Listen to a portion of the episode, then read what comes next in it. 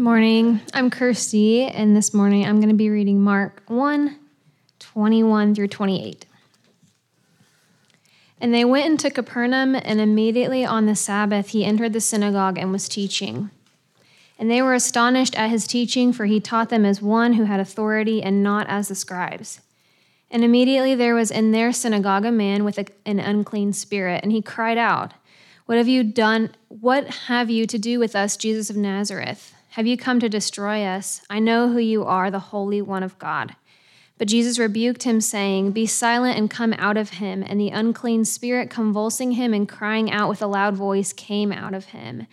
And they were all amazed, so that they questioned among themselves, saying, What is this? A new teaching with authority? He commands even the unclean spirits, and they obey him. And at once his fame spread everywhere throughout all the surrounding region of Galilee. This is the word of God. Thank you, God. Thanks, Kirsty. Awesome. Well, good morning again. Uh, I love that last song because it felt like a prayer to me. Um, uh, the Christian life is a surrendering one. Uh, it is one in which uh, we no longer are our own lords and our own masters, but rather we have a new master, and his name is Jesus. And the Holy Spirit is the one who helps us follow him. And so ultimately, we are in submission uh, to his authority and not our own. Um, and it's actually where in that submission we find freedom. We don't have to follow our own way. We don't have to try to figure out where life is found. We don't have to try to look to this world for joy and peace, but rather we have it in, in Jesus. And the Holy Spirit ultimately does that work of illumination and reminds us. And so, what a, what a good prayer to sing as we begin uh, our, our time in the Word this morning. So, all right, well, anyways, if you aren't already there, go ahead and turn to, to Mark 1, uh, verses 21 through 28 is where we're going to be uh, this morning. So, but as you're turning there, I, I want to ask who was here last February, uh, February 21, and here in San Angelo? Raise your hand if you were here in town. Uh, so, a good, a good chunk of you guys. We all remember February of 2021, for those who were here, do we not?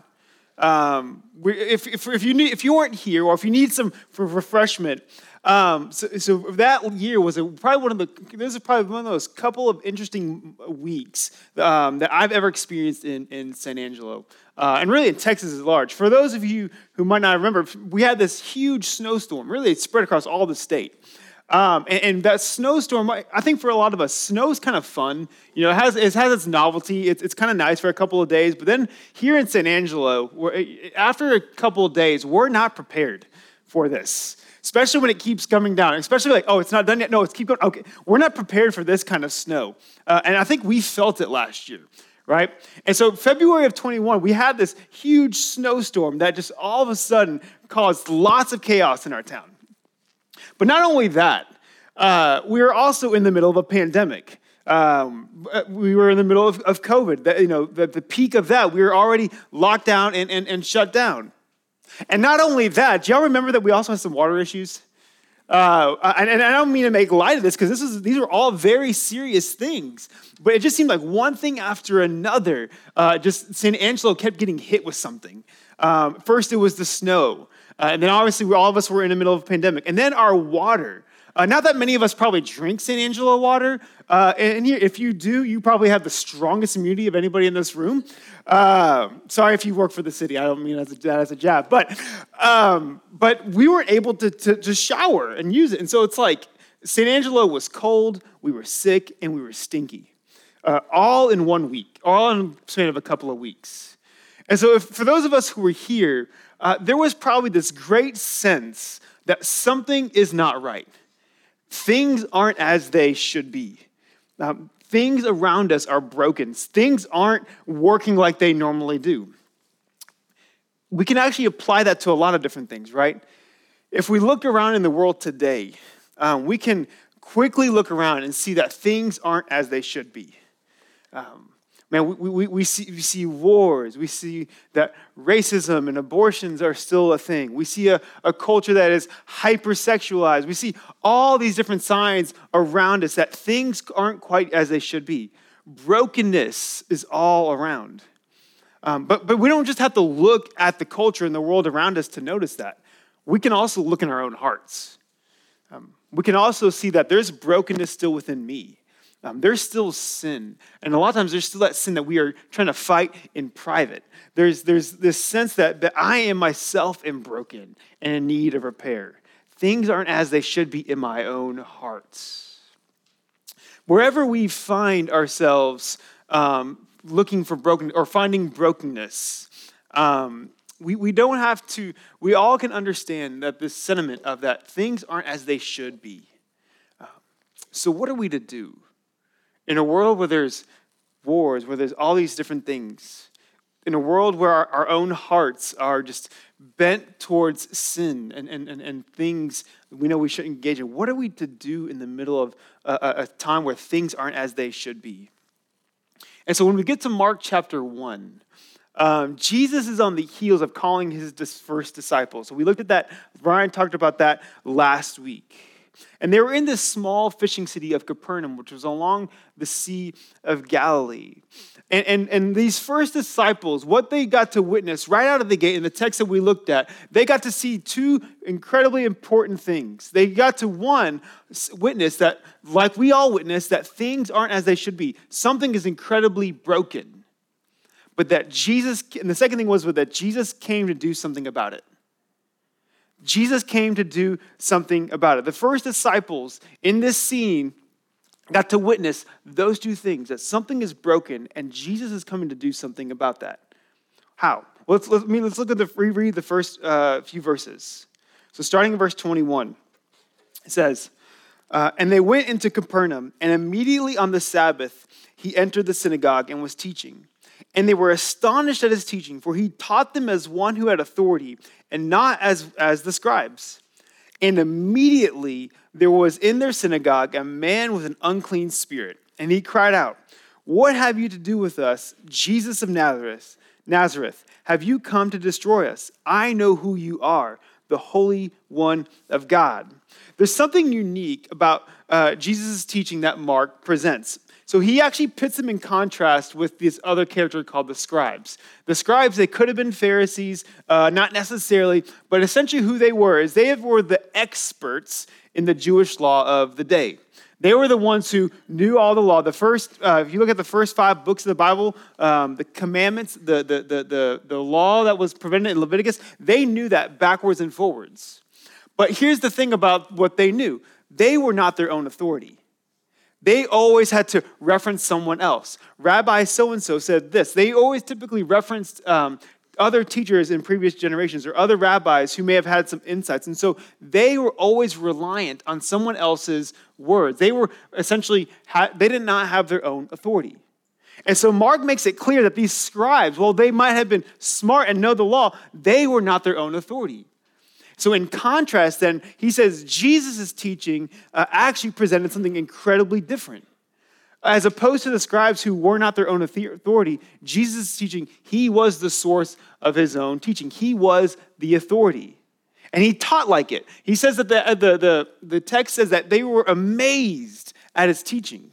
Now, we don't know exactly what Jesus was teaching, but if you jump back to verse 15, and Ryan talked about this last week, not to repreach his sermon, but when Jesus began his ministry, he began in this region of Galilee where Capernaum was. And he says that the time, this is what Jesus said, that the time was fulfilled and the kingdom of God is at hand. Repent and believe the gospel.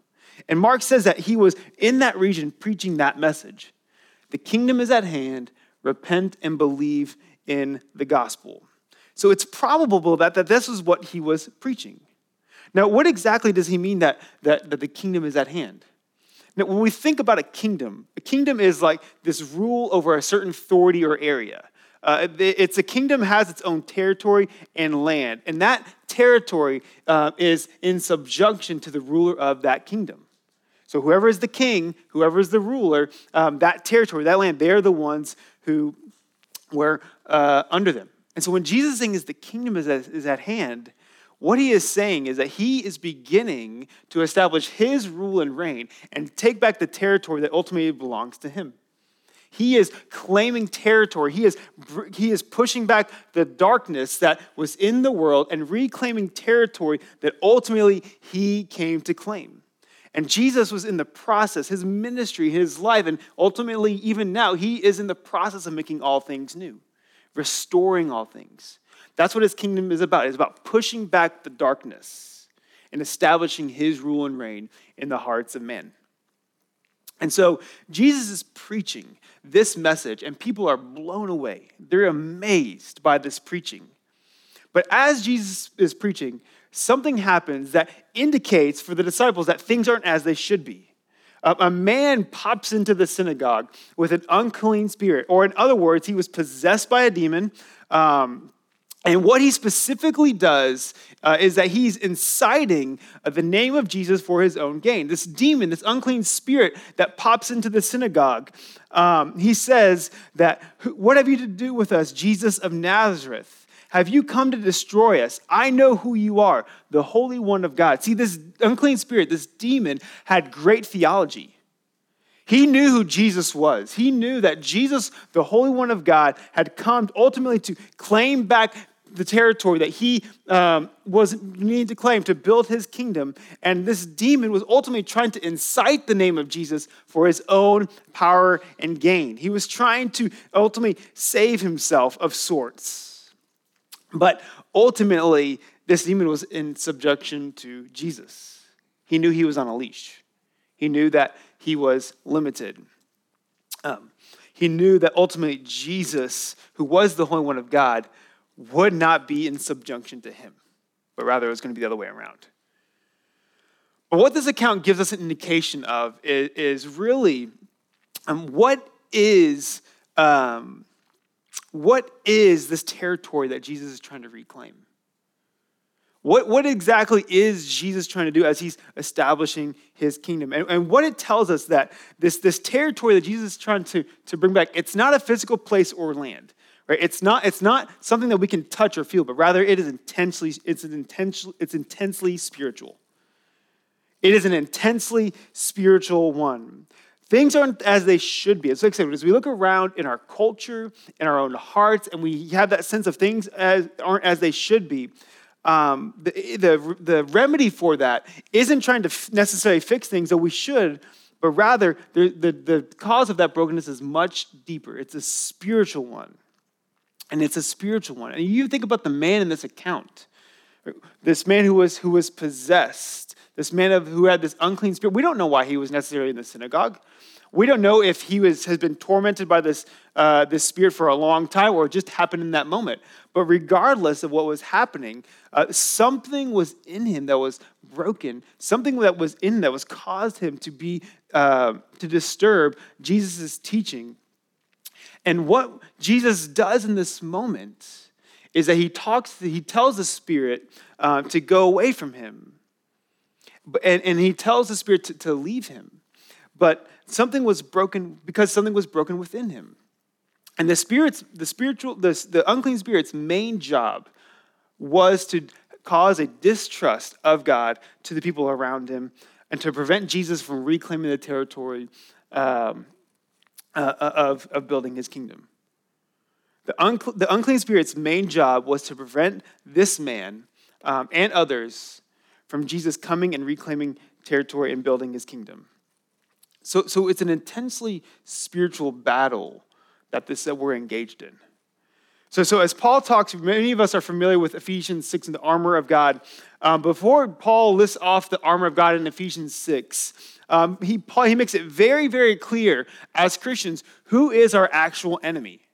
Who is our enemy as believers? Our, our, our enemy as Christians is not non believers. Our enemy is not Democrats, it's not Republicans, it's not the atheists, it's not fill in the blank. Our enemy is, uh, is Satan.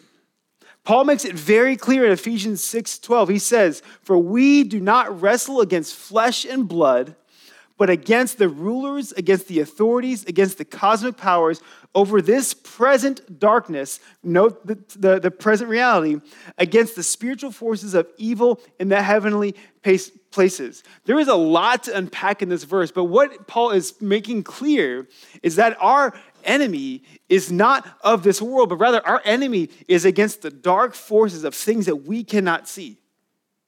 We cannot see our true enemy. We don't see it. But what we, what the word that Paul uses is wrestle. And it's and the word wrestle is it's like it's like you're in a contest, and the, the goal of that contest is to pin down the person and, and pretty much just beat them into submission.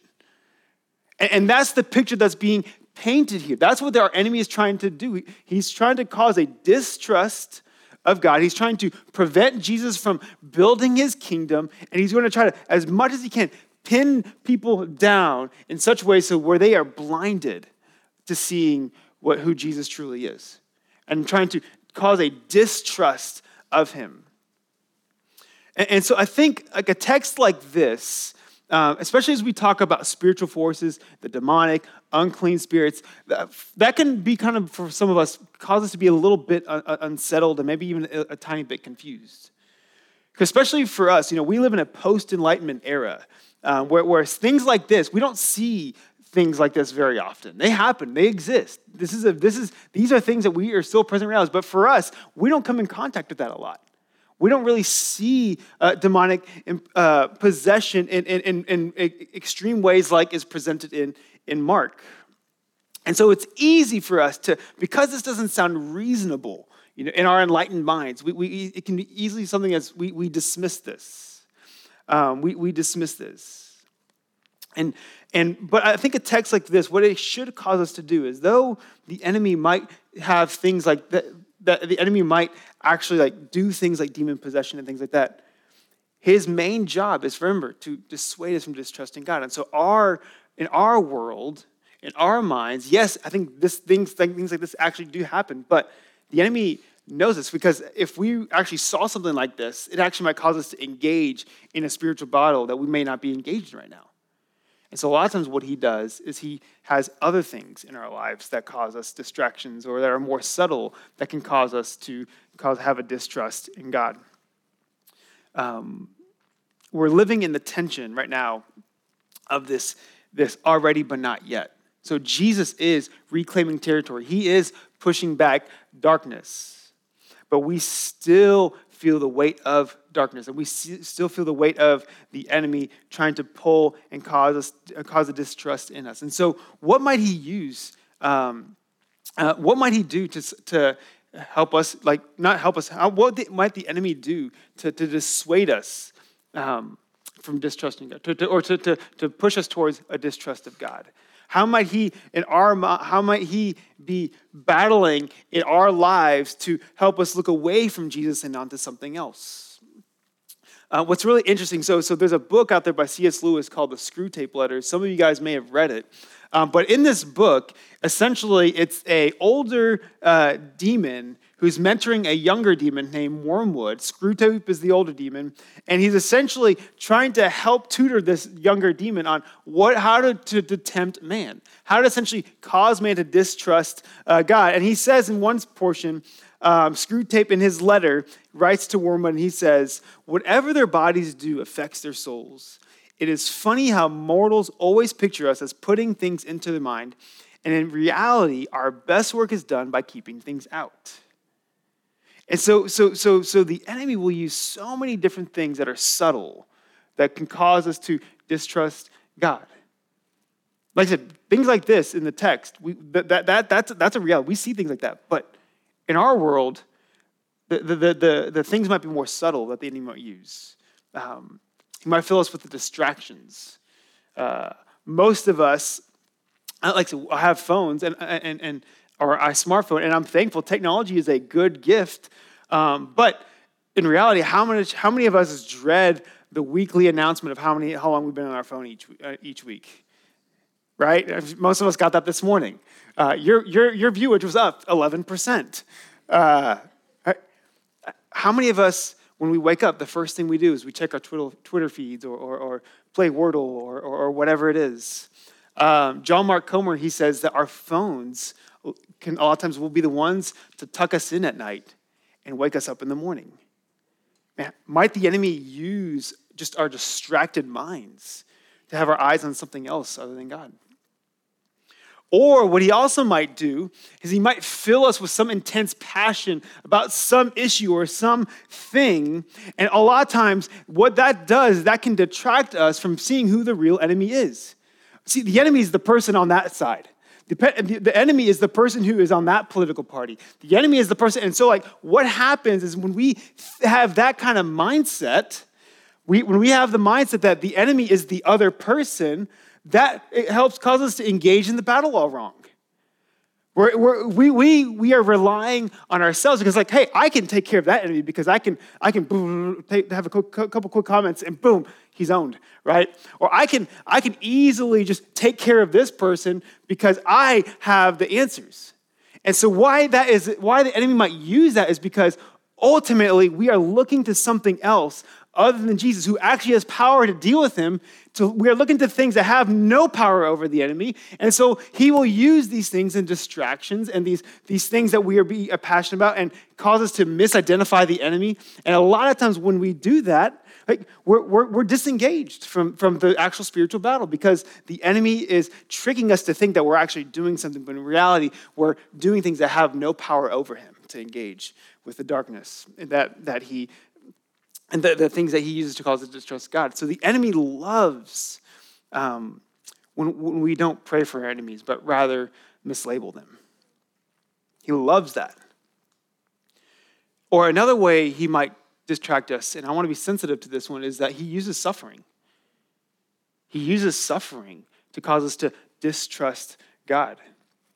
I mean, how many of us have been in a hard circumstance or situation, and our go to is to, to, to, to blame shift our, our brokenness on God, forgetting that we live in a Genesis 3 world where sin still is a big deal. Like, God is sovereign over all things, but this is a mystery. There is still a dark spiritual force that we are wrestling with that does some power. And so we, we forget a lot of times that we live in a Genesis 3 world where sin has a lot bigger effect than on all that we see that can oftentimes cause the brokenness that we might experience. And I don't mean to make light of suffering. Suffering is a part of the Christian life, but a lot of times the enemy will use it um, to cause us to distrust God or to blame him or to look at him as an enemy as opposed to a friend and a helper in time of need. Here's the point. Here's the point. The darkness that Jesus is coming to push back is much deeper than we can see. Our enemy um, is one in which we cannot see. Our real enemy is one whom we cannot see. And so when we mislabel the enemy, when we mislabel the enemy, we will misidentify the solution. And when we misdiagnose the cause of the brokenness that we see, we misdiagnose the, the reasons for why things aren't as they should be, we'll often look to ourselves, we'll look to world systems, we'll look to other things for the cure. And that's what the enemy wants, because ultimately, when we look to things other than Jesus, he knows that we're looking to things that have no power over him. So, what's the solution? What's the solution then? So the text continues. So, so you see this scene that's where the, and the, the unclean spirit is trying to incite the name of Jesus for his own gain. He's trying to exert some kind of power over him, even though he had none. And Jesus says in verse 25, he says, But Jesus rebuked him, saying, be silent and come out of him. And the unclean spirit, convulsing him and crying out with a loud voice, came out of him. And they were all amazed, so that they questioned among themselves, What is this? A new teaching with authority? He commands even the unclean spirits, and they obey him. And at once his fame, his fame spread everywhere throughout all the surrounding region of Galilee. And so the account doesn't end with the unclean spirit antagonizing Jesus, but rather Jesus shows that he has, his teaching has authority because he's able to actually do the things that he's saying. He literally tells this unclean spirit to shut up and leave. That honestly, like that's what that word is, is be silent. Another way for us to say that is shut up and leave. Go away. And the spirit had no choice but to obey. The, the spirit, the unclean spirit had no no choice but to leave this man. And what, when Jesus tells this man, tells this unclean spirit to, hey, leave, be quiet, go away, what he's essentially saying is that, hey, you darkness, you unclean spirit, no longer have any control. You no longer have any right over this man because his heart is now mine. His, Jesus is pushing back the darkness and reclaiming the territory. And we see him reclaiming the territory of this man's heart who has been long, probably for a long time, tormented by this unclean spirit. And Jesus is saying, You no longer have control over him. He's now mine. He's now mine. I got him now. And you can't do anything to change that. And, and what happens? What happens when people see this? They respond and catch what they say a new teaching with what? Authority. A new teaching with authority. The authority of Jesus is able to push back darkness. The authority of Jesus is able to push back darkness. And Jesus is coming to restore all things, and he's getting rid, getting rid of the darkness bit by bit.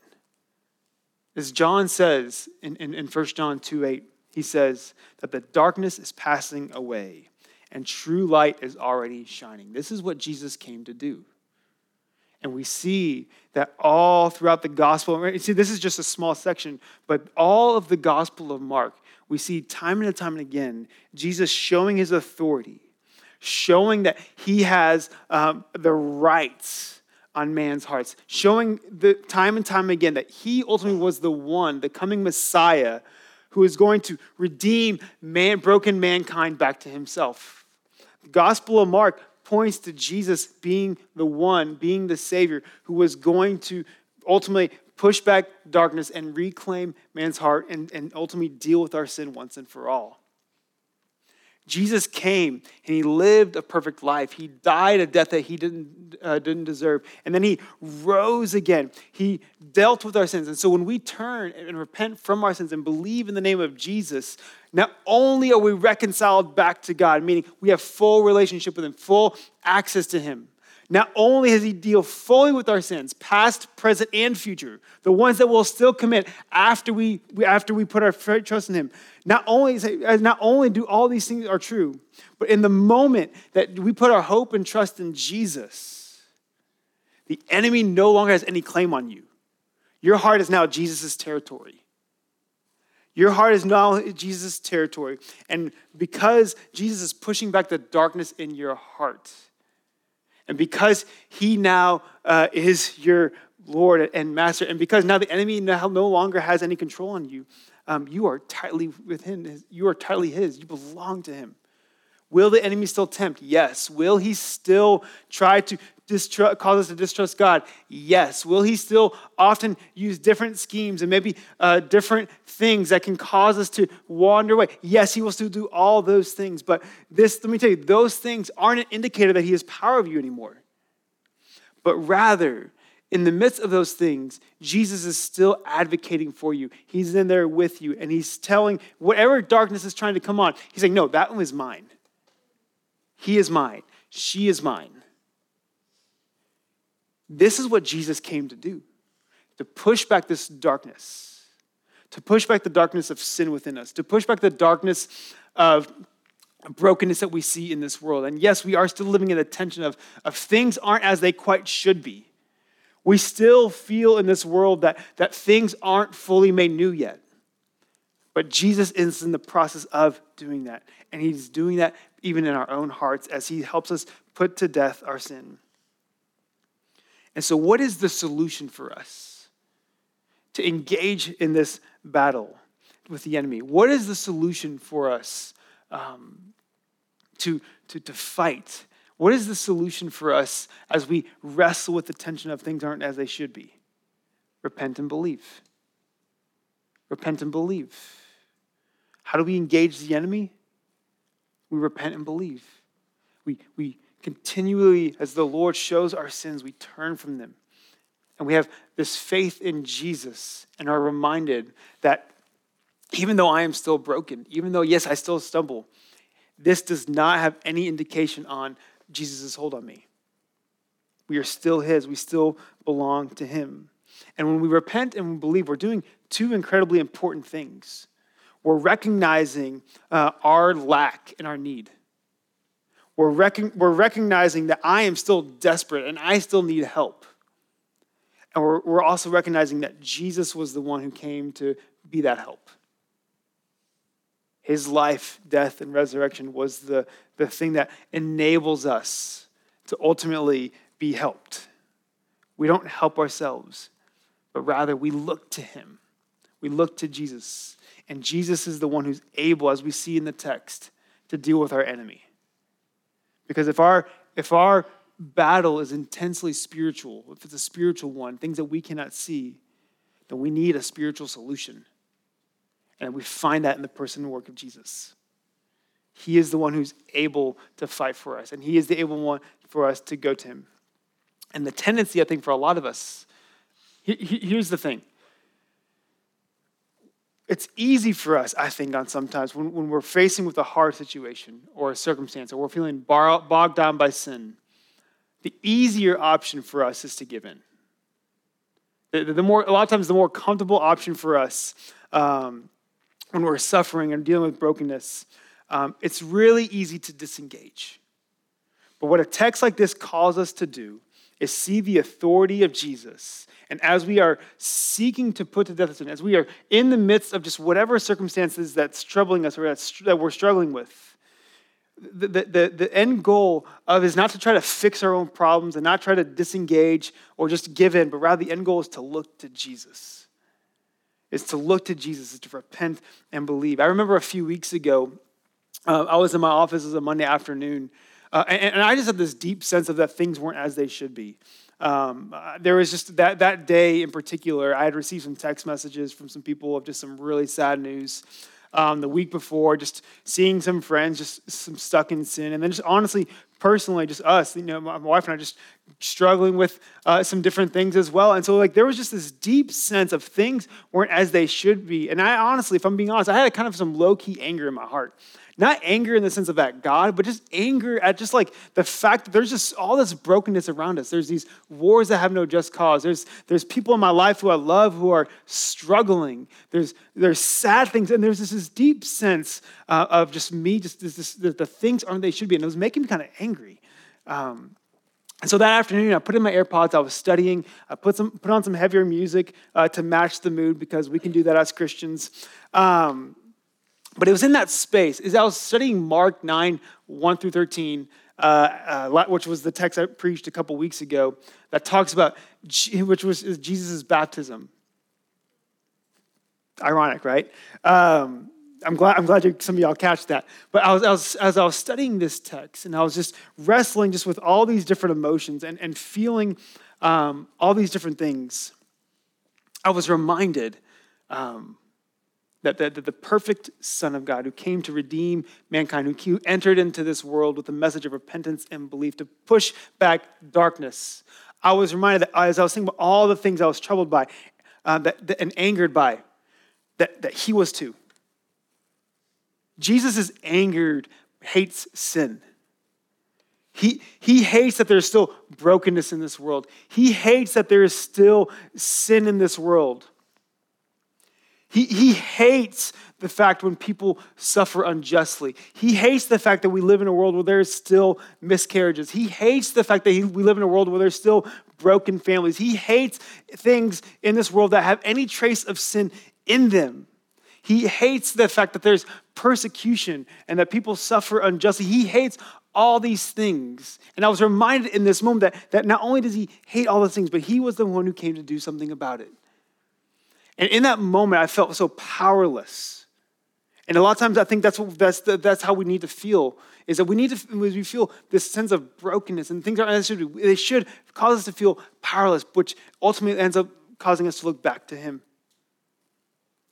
Our powerlessness is actually where we can find strength because we aren't looking ourselves for strength, but rather we're looking to Jesus for our strength. And it's when we look to Him and find our strength, we're actually able to fight and engage in the battle. And so the easy thing for us to do is when, when things get hard is to disengage. But, but, but the better thing for us to do when things get hard and when we're suffering and when we're feeling the, the weight of the enemy in various ways is to look to Jesus. And the best way we look to Jesus is we repent and believe. Repent and believe. When we acknowledge uh, the brokenness within us and we acknowledge our own um, sin and we acknowledge the brokenness around us, and we feel powerless, we look to Jesus. And, and, it's in the middle of, of just things seem unsettled and looking to Jesus. We still look to Jesus even when things are hard. That's when the enemy begins to fear. Screwtape, he says in a later uh, part of the book, he says this, and I think this is brilliant. He says, Be not deceived, Wormwood. Our cause is never more in jeopardy than when a human, no longer desiring, but still intending to do our enemy's will, looks round upon a universe in which every trace of him seems to have vanished and asks, Why has he forsaken? Why has he been forsaken and still obeys? In this text, the enemy is actually God. And when we engage in the enemy's will or God's will, even in the midst of brokenness, even in the midst of suffering, even in the midst, when we're still, when we're fighting for our, our lives and we are just feeling the weight of sin, but yet we're still pressing in and looking to the grace of God for help, when we are, when we are facing suffering, when we are struggling with life circumstances and, and life has been so unkind to us, but yet we still look to God, we still are entrusting ourselves to Him and trying to follow Him, the enemy begins to be disengaged. Power ultimately comes from Jesus. And when we look to him in all things, man, that's when we will find our strength. Because we are looking to the one who's, who came to push back darkness and the only one who can actually push back darkness. And so when we take communion, Ben, you guys can go ahead and come on up. Um, the remedy and solution for us to engage uh, in this fight, um, to push back darkness, is to look to Jesus.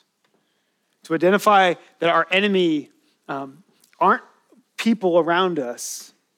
Our true enemy is ultimately one we cannot see, but one that Jesus sees. And so when we look to Jesus, we're looking to, we are looking to him to be, to be the one who can help us in the midst of that. And when we partake in communion, um, what we're doing is we're reminding ourselves that Jesus is the one who, who went to battle for us. He, he, he was the one who uh, spilled his blood and, and broke his body uh, and, and, and died on the cross um, a death that he did not deserve for the sake of our sins, so that we might have someone who can help us in the time of need. And so, my question for us as we begin, uh, begin communion today is one, if you're, if you're not a believer in Jesus, I would ask you to use this time to consider Jesus. The, the, the table of our communion, it, it is for the believer. Communion, the Lord's Supper is for those who have put their faith in Christ, which we have those in the back and one in the front. But if you're not a believer in Christ, I would ask you to consider why not Jesus? Why, why not have somebody who can be your strength for you? If you feel weak and you feel, feel tired, if you realize your need, there is a solution for your need. It's the person of Jesus. And all you have to do to be a follower of His, repent and believe. Turn from your sin and look to Jesus. But for those of you who are believers in Christ this morning, here's what I would encourage you to think about. It may, maybe there is something in your life that you need to repent and turn from. Maybe there is something that you are looking to yourself, you're trusting too much into yourself in uh, to, to try to, to engage the enemy with, but rather look to Jesus. Because here's the thing what, whatever Jesus is leading to you to do this moment, if you are in Christ, he has claimed, he has territory in your heart.